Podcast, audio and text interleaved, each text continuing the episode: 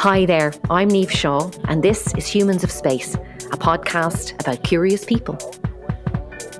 More specifically, it's chats with people that I've met along the journey so far in getting to space. People from many parts of the world, people who've inspired me, people who do interesting things, know interesting stuff, have figured out great things, or people who want to change the world. Curious people who are happy to chat with me about their lives, their passions, and explore together what drives us to be the people we need to be. I like to think that Humans of Space is a blend of space, science, curiosity, and creativity for ears of all kinds. But I guess that's up to you to decide.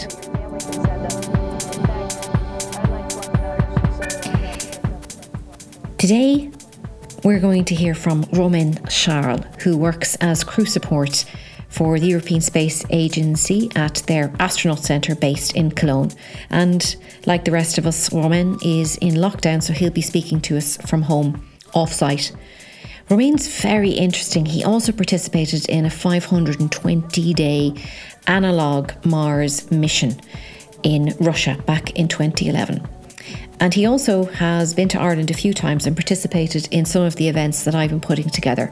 So I'm really excited to share a little bit more about Romain with you all.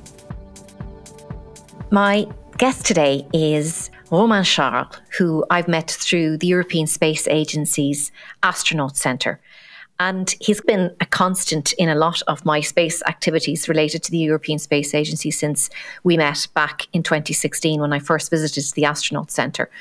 Uh, has been to Ireland uh, twice now, and he's part of an event that I make with British Council and Andrew Smith and Science Foundation Ireland for Science we called Baking in Space. And he's always a huge hit. And he's a really interesting person. So, Roman, you're very welcome to the Humans in Space podcast.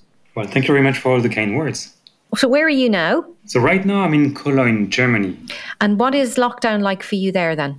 I feel very lucky for the lockdown. First, because in Germany it was not as severe as in France, for example, where most of my family is. Based on my mm. experience, it felt a bit easy. It's it's tough to say that in some ways, but um, yeah, just uh, to spare a few words, I simulated a trip to Mars. So I spent a year and a half in uh, yeah. the mock-up of a spaceship with five other guys simulating the communication delays. So we didn't uh, have the internet, for example, and we were in sealed modules so that we would really feel in uh, in space. And so right now the lockdown is being confined with my wife having access to the internet so I can communicate with my friends and family, and I can see the sun on the uh, through the windows. So yeah, it, it felt okay. I had all my little routines that I had built up during Mars 500 um, yeah. that kicked in quite quickly. So I felt quite lucky. Yes, of course. So this is probably a doddle in comparison to Mars 500, which we'll, we'll talk about in, in greater detail. That was a mission that lasted 520 days to simulate a mission as if you go to Mars and return. That's right, isn't it? That's correct, yes. It was a scientific mission. So the idea was to ask a big question Is man psychologically and physiologically able to endure the confinement of a trip to Mars? So, in other words, can we spend a year and a half in sealed modules with five other guys without killing each other and still working efficiently together? And, um, and spoiler alert, the answer is yes, we can. And that must have been tough. I'll get into that later. Just give a little bit of context. So you're from France. Which part of France are you from? From a department called La Mayenne. So it's west part of France, very close to mm-hmm. Brittany. You grew up there? You went to school there? So I grew up uh, there, yes, in the countryside. And then for my studies, I went to different cities in France and, and I graduated from an engineering school in Clermont-Ferrand in the center of France. And uh, one of the important aspects of, of those studies, and something that was not that usual at that time, is that for my studies, it was strongly advised to spend a year abroad, uh, six months in university and six months in a company and I found this quite interesting. I chose this school in particular because of this aspect, uh, this year abroad. And um, yeah, believe it or not, I spent a year in England uh, for this uh, uh for these studies. Where was that? Where in England did you go? So I spent six months in Cambridge at the engineering department over there, and six months in uh, Rolls Royce in Derby. That must have been very interesting. Was it a big culture difference for you to go from France to England? Yes, because I found these uh, internships through a tutor at my school. When he proposed that, I was kind of, you know, I'm coming from Brittany and England is that close that I felt like yeah, I would like something more exotic than England. but um, when I arrived there, everything was so different. Even though we are so close uh, geographically, um, a lot of things made no sense to me, and uh, and it was a real experience. And yeah, I, I still keep fond memories of that. Can you remember what the differences were that were a shock to you? It was even one. Well, um, well, the food already was uh, quite a shock. Um, but uh, but I got used to it. I found a little routine, some little thing that I really loved, and, and still today, um, I, I, have a few things like the Stilton cheese. I really enjoy this one. Yeah, no, the challenges I had when I arrived that I had studied English for 14 years in France, and mm. I arrived in England, and I thought, yeah, I can, you know, go by, and I just couldn't understand what the people were saying, and they couldn't understand me either. And um, yes. I had to find a place to stay. I had to buy some food. I had to open a bank account because uh, of my internship yeah. and everything. And without being able to communicate properly, wow, that was tough. But yeah. it's part of the adventure.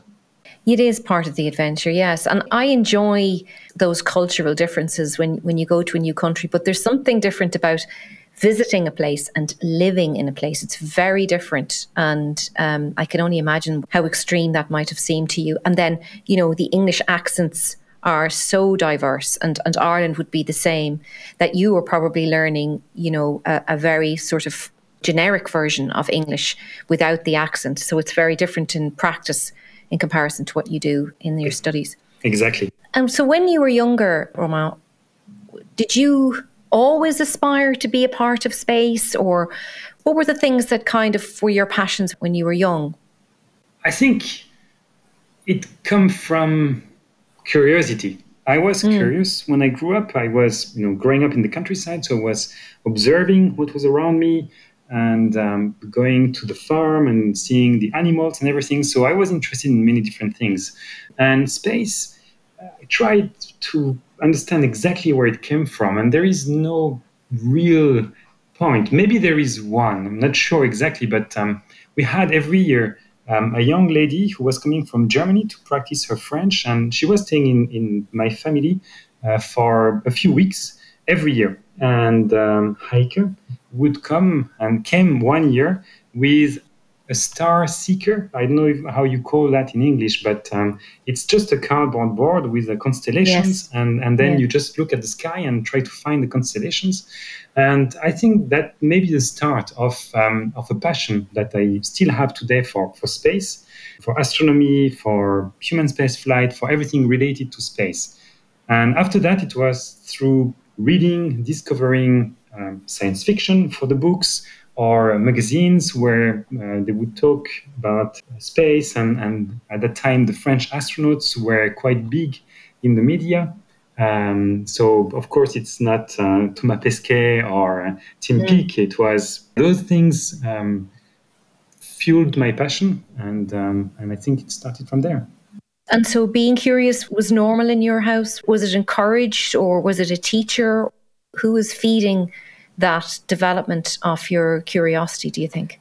Mm, good question. Um, I think it was normal in our family. My, my mother uh, was a teacher. So she was my teacher when I was very small, when I was three years old. And, um, and I guess it, it helps because she always would think about school. And when she would see something, she would always think about the potential for learning. But we were around, so we would be uh, test subjects, I guess, uh, for all those things. So it felt natural. School was good for you. It was a positive experience. You did okay in school. Yes, it was a positive experience. I mean, like every kid, I had uh, some fields that I would prefer to others. Uh, I was really not that much into French. I would prefer greatly the mathematics and, and physics, but um, yeah, other than that, it, it was okay. Yeah, so it made sense then for you to go on and, and study engineering like you did. That made sense. When you were applying at this stage, when you're about to go into, you know, university, is space a part of your plan, or is that clear to you at that point in your life? Yes, and actually, that that's something that helped me a lot. I I knew that I wanted I wanted something there. And so I had kind of a goal. I, I, would like to, to go in this direction. So each time I had a choice to make, do I go for this university or this one? I would not always be able to have my first choice. Uh, for example, for engineering school, of course, in France, you have uh, SUPAERO, who is a very famous um, engineering school focusing on, on aeronautics and aerospatial mm. um, and space. I didn't have the marks to uh, to go there. I was not good enough for that. So I just looked at what was available to me, and the one that was bringing me a bit closer to my dream, then I would take this path, and that's it. So it was kind of a compass that helped me to make decisions. So I never felt uh, completely overwhelmed when I had to to make big decisions, uh, which uh, path to follow for university and the kind of things. I would try to remember, yeah, I want to go there. So, you know, this one brings me a bit closer, not that much, but still. So I will choose that. And why space, Roman? What, what is it about space? What made you so curious about it? I think it, it comes down to curiosity once again. Uh, space is um, is the new frontier. It's something that we still have a lot to learn from, and it's still an extreme environment. So a lot of things happening there are brand new and we can still be curious about them. There are still new discoveries to do in, in space field. So space for me is, is quite wide. I don't limit myself to human spaceflight where I work now, but um, mm. but yeah, it's everything about um, black holes to dark matter, all those things. I'm always interested in in the mm-hmm. new discoveries that we can see on um, on the newspapers and and talking to the scientists who are working on that is always a, a great pleasure. When you were finished college, you want to be a part of space. Did you have a clear idea of what that was going to look like, or I just want to be in that environment around people that are exploring or researching that field? I wish I I could have a good answer to you for that, but mm. no, actually, I finished school and I didn't have any link, direct link with uh, with space itself, and uh, and so I looked for a first job, and I didn't want to spend too much time looking, so I took um, applied to a few opportunities. But my engineering school was strongly linked with the automotive industry, so the mm-hmm. my main opportunities were in the automotive industry, and that's where I started working as a as a quality engineer, 1st mm-hmm. in my hometown, and then I moved to another town, Saint-Malo, which is a very nice town on the coast of uh, Brittany. And, and there, I was still a quality engineer, but my customers, so the, I was working for an automotive supplier uh, producing body panels for cars in composite uh, materials, so glass fiber, carbon fiber. And um, the customers of this uh, supplier were English ones. It was Aston Martin, McLaren, Lotus, and even Tesla Motors for the first Roadster. So wow. I, I was not working in the space world, but I still had a job that brought me to, to some kind of shiny places. I, yeah. as a quality engineer, of course, I had to go to the customer to understand what was the level of quality. So I was uh, lucky enough to visit uh, Lotus um, uh, car manufacturer wow. and, and their factory. Um, I spent a lot of time uh, in Gaydon, um, south of uh, Birmingham, in mm-hmm. the Aston Martin factory for my f- uh, company as a supplier. And uh, towards the end, I also went to uh, Woking, where the McLaren uh, facility is, and, and that was also an experience. So I really enjoyed. It was not always easy because those customers they have a very high standard for quality, mm-hmm, and um, mm-hmm. and so I was the face of my company. So if they were not happy, they were not happy at me when I was there. Yeah. Um, yeah. So it's not always pleasant, but it once again brought a lot of unique opportunities, and, and I really enjoyed those ones. And then you find out about Mars 500. How did you find out about that when you are in such a specialized area and providing these components for these very high end uh, car manufacturers? How did Mars 500 uh, come about into your life? At that time, I was working, and I remember it was during the summer, and usually everything slows down over the summer in July, August, and it allows you to take some time to breathe a little bit and, and look a bit ahead.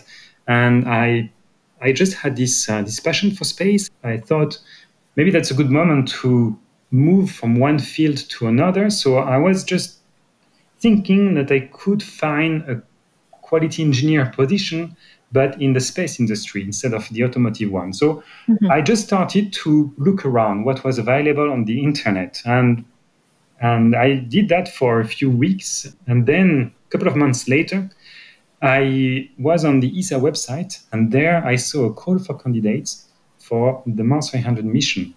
And I thought, what that? And looked one year and a half, 520 days in Russia. I thought that sounds interesting. I just applied. I mean, it took me a few days to fill up all the the paperwork and all the questionnaires and everything. But um, yeah, quite quickly I applied for this mission. In my head, when I applied, there was no way I would be taken. But still, I didn't want to have any regret, and I applied. So Mars 500 was where six people simulated life as if they were on Mars. So you never got to go outside throughout that whole mission. What do you think you got right for them to even consider your application as a strong candidate? What do you think you had in that application that set you apart?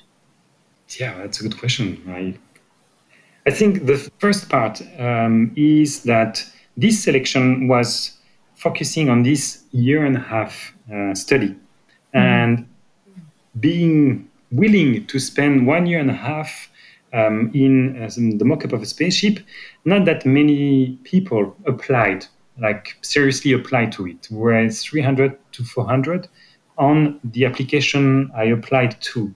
There was a previous one for Mars 100, but it was for the the overall study. So it was a set of um, a cycle of different isolation studies, two weeks, two weeks, uh, 105 days, and 520 days. So most of the people applied, but they may not have been considering these 520 days. And effectively, when the final study of 520 days kicked out, uh, not so many people were still interested. And that's why ESA needed to restart a selection for this study specifically. So already numbers were maybe a bit down because of the duration of this uh, mission. The second is that when I applied, I did it on my own. I thought, okay, I, I had two motivations, let's say. One was more um, selfless. It was, I really wanted, if I could, uh, to bring my little stone uh, to pave the way towards Martian exploration.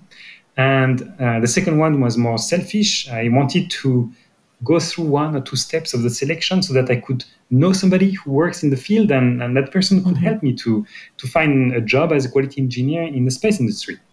Of course, and, yeah. And so I applied. And then I talked about it to my closest ones and to my friends. And some of my friends would say, "Oh yeah, that's great. Um, we're behind you. Let's go for it. That's a great, uh, great project." But most of the the other ones and, and my family especially, they just asked me, that why? why do you want to spend so much time so far away from us? We don't understand." And I think that helped me because from the very beginning, I had to explain to the people closest to me why I thought it was important in general and why I thought it was important for me too.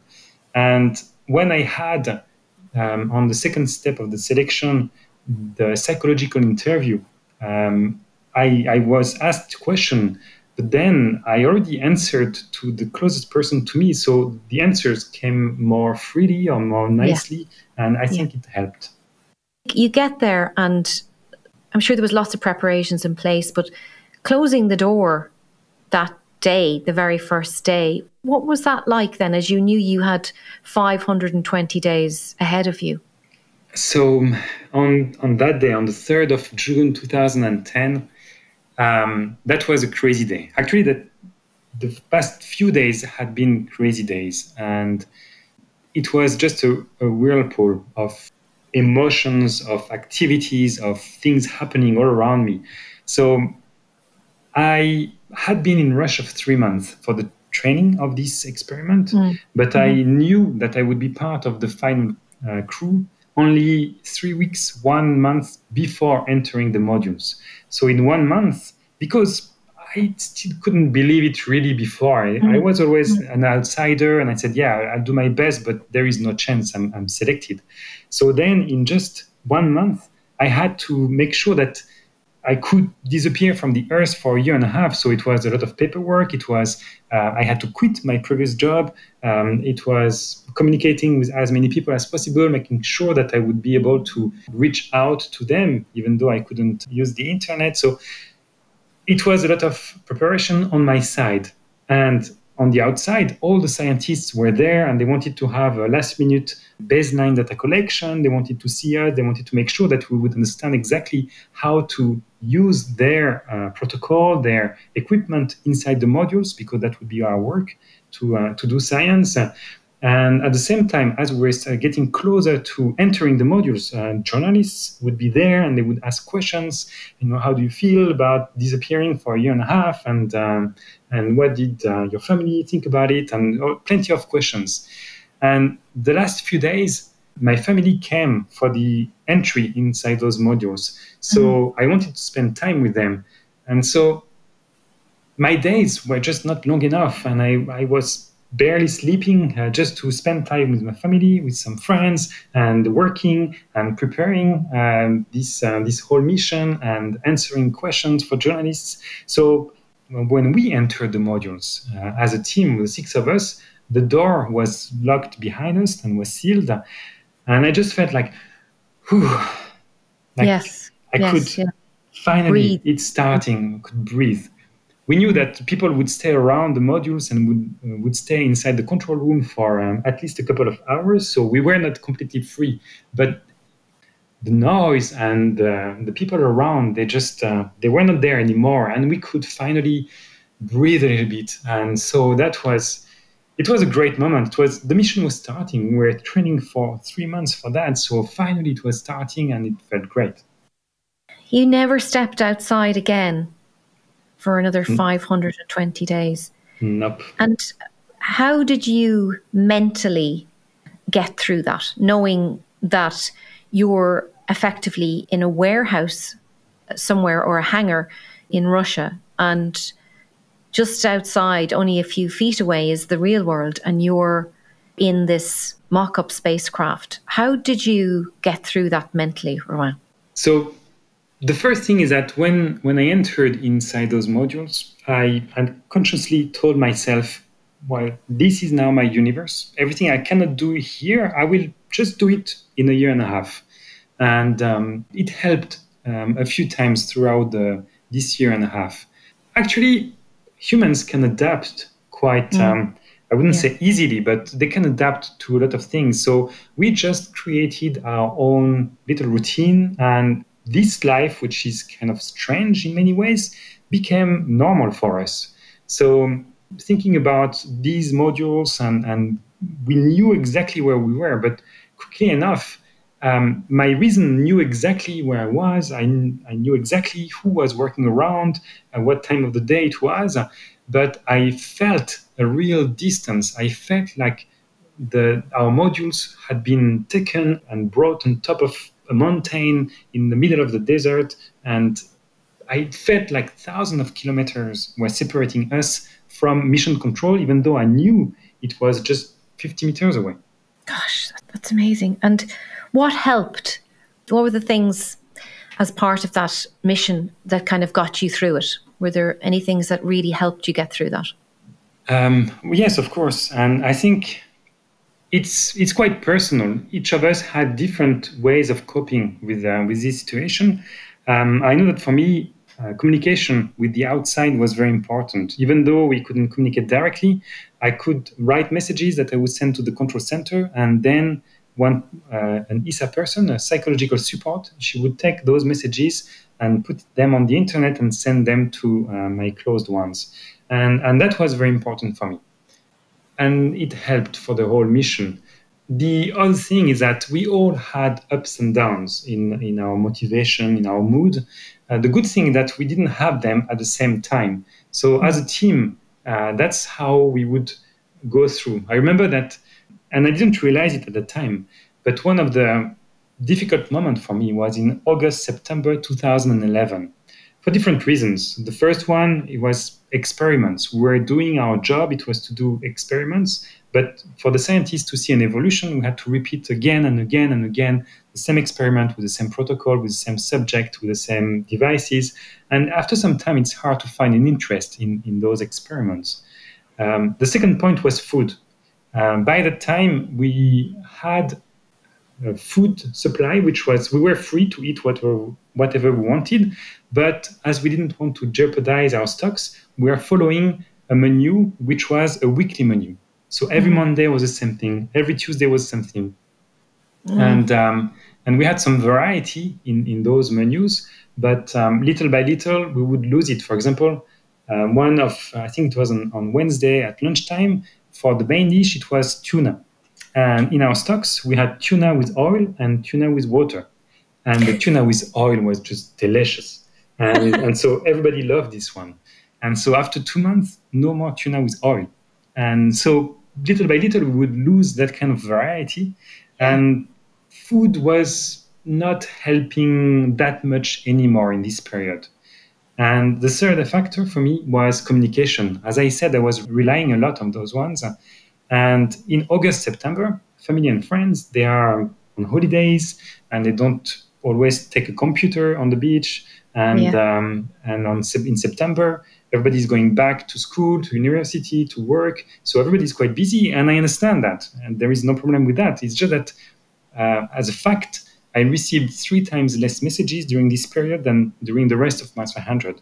So I think those three factors made it harder for me. I just didn't have the energy to to do all the the little uh, aside like personal tasks that I had uh, planned for myself, all yeah. those personal activities, and what I realized later is that during that time, without even thinking about it, was a time when the other guys they would invite me to play some um, multiplayer video games.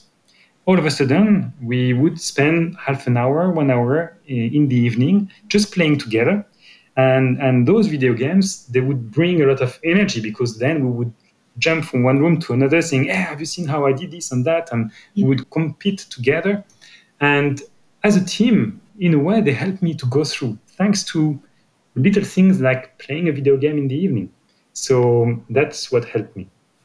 They got you through it. Yes. And as it came to an end, what was that like knowing that you were going to go back to a whole new world, really? I'm sure it changed your life irreversibly. But as you were getting close to that door opening, what did that feel like? So I would say a month before exiting the module. So one year and, and for five months after entering, um, we started to seriously think about the exit and, and we started to talk more about what we would expect from the outside. And some of the question we had was, will the sun be too bright? We didn't see the sun for a year and a half.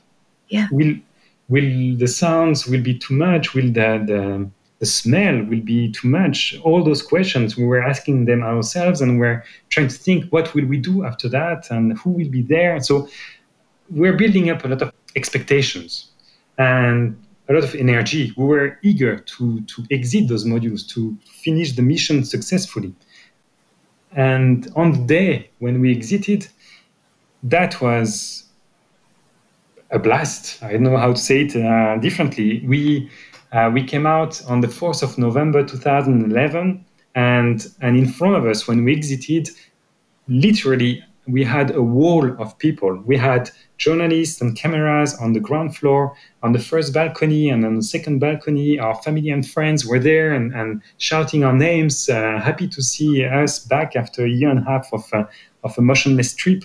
And, uh, and we're just looking up and trying to see them and saying hello.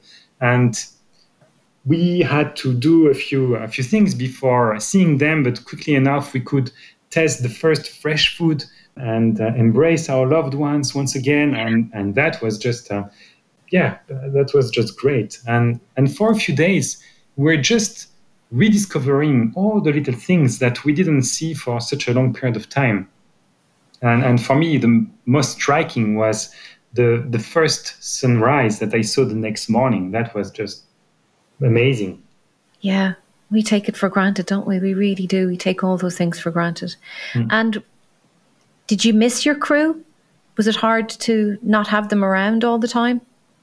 It could have been hard. When I see what's happening with uh, with our astronauts nowadays, um, I think we were very lucky because we spent a year and a half, twenty four seven together yeah. with the five other guys, but then we had to do what we call the, the post flight uh, data collection. So oh. scientists were there, and for three weeks, we had to stay during the day together. So we would go home in the evening, and then we would spend the whole day together, continuing to work with the scientists. So, in a way, we were separating a little bit, but still keeping together. And after three weeks, we had to go to Germany to do some additional tests, but not everybody could go. So the team, the group separated. Um, two stayed in Moscow and four went to, to Germany. So we said goodbye to some of them, but we're still kind of together. And then from Munich with Diego, with the other European participant, we went to Paris because ESA had prepared a whole tour for us. And so we said goodbye to the two other guys and we continued. And we toured with Diego for three, four days. And only after that, they said goodbye to Diego and we all went our separate ways. So it was not a hard cut. And we had time to talk, to readapt. And so I think we were lucky. And mm-hmm. I don't think it was planned this way, but it helped a lot. I can imagine, yeah. And then, since I've known you, you've been involved in crew support for uh, the ESA astronauts, for some ESA astronauts at the Astronaut Centre in Cologne, which is where you are now. Tell us a little bit about what that role is like and what you find satisfying about that for yourself. So um, it was in 2013. A few months later, I applied to this position of um, crew support engineer. I didn't really know exactly what it meant. And, and it took me a few months to enter more deeply in the subject. But crew support means that our role, because we are a team, our role is to facilitate the daily life of the astronauts so that they can focus on their mission. So it's plenty of little things uh, like organizing their bonus food, so the food that they will eat in the space station in space, and um, all the way down to coordinating, organizing the communication between the family and the astronaut while the astronaut is in, um, on mission in space, and um, accompanying the families or the astronaut during a launch campaign. And uh, lately, it was mainly in, in Baikonur, Kazakhstan. Mm-hmm. Um, so I was involved in plenty of little subjects. It's hard to define um, mm-hmm. It's easier to define it uh, by default. So, for example, mm-hmm. an astronaut going to space will have to do a lot of science, will needs to be trained to know how to handle um, all the devices on the space station, and needs to be in good health for the whole mission. So, science, uh, medical training, all that I don't touch. Uh, everything else, directly or indirectly, I have an impact on it.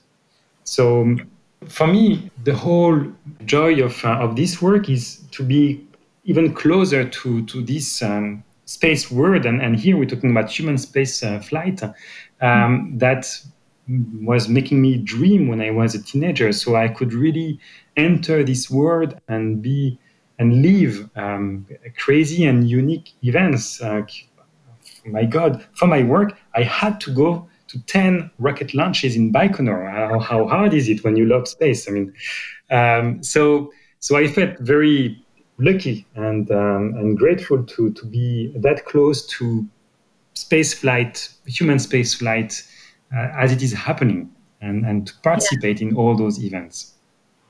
Well, I've seen you in action. I've gone to one live launch, and that was in Baikonur in June 2018 when um, Alexander Gerst, our German astronaut from our ESA astronaut corps, and you were crew support for Alexander, and we met there briefly. And I would see you, you know, in, in Baikonur, there's no sort of delineation made between the VIPs and then the people. There's not that many of us that go to witness the launch. We're all kind of gathered together in the same places at the same mm. time. So I was able to see you do your job. And I could see that it is many things on at the same time. I could see that you were constantly taking care of Alex's family with a lovely, gentle touch, and that you were organizing a lot of things that nobody else would see. My perception of watching you during that launch trip that I was on was that a lot of the work that you do appears to be invisible, which is why you're good at your job is that nobody actually knows nobody can actually define what you do because there are so many parts to it you know, and I could see how relaxed the family were, and I could see how connected they were to you. And I could see that all the time, even when we met for like 10 seconds, your eyes were always on them. That's a very special kind of person that can do a job like that, I think.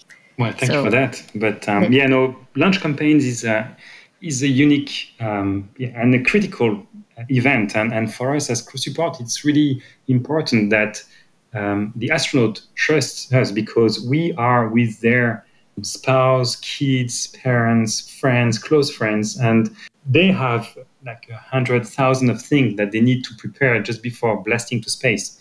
And um, and so if they trust us to take good care of their families, that's already a big weight um, released from their shoulders. So that's yeah, that's why we put a lot of um, attention to to those 2 mm-hmm.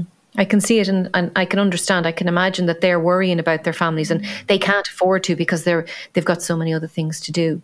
Mm. And then you go back then when they return to Earth, when they return, um, so up until this year anyway, that's in Kazakhstan again to go back as, as, the Soyuz returns to Earth. Who knows in the future if it'll be on, on the US soil? But so, what do you do when to help them when they return then, Romain?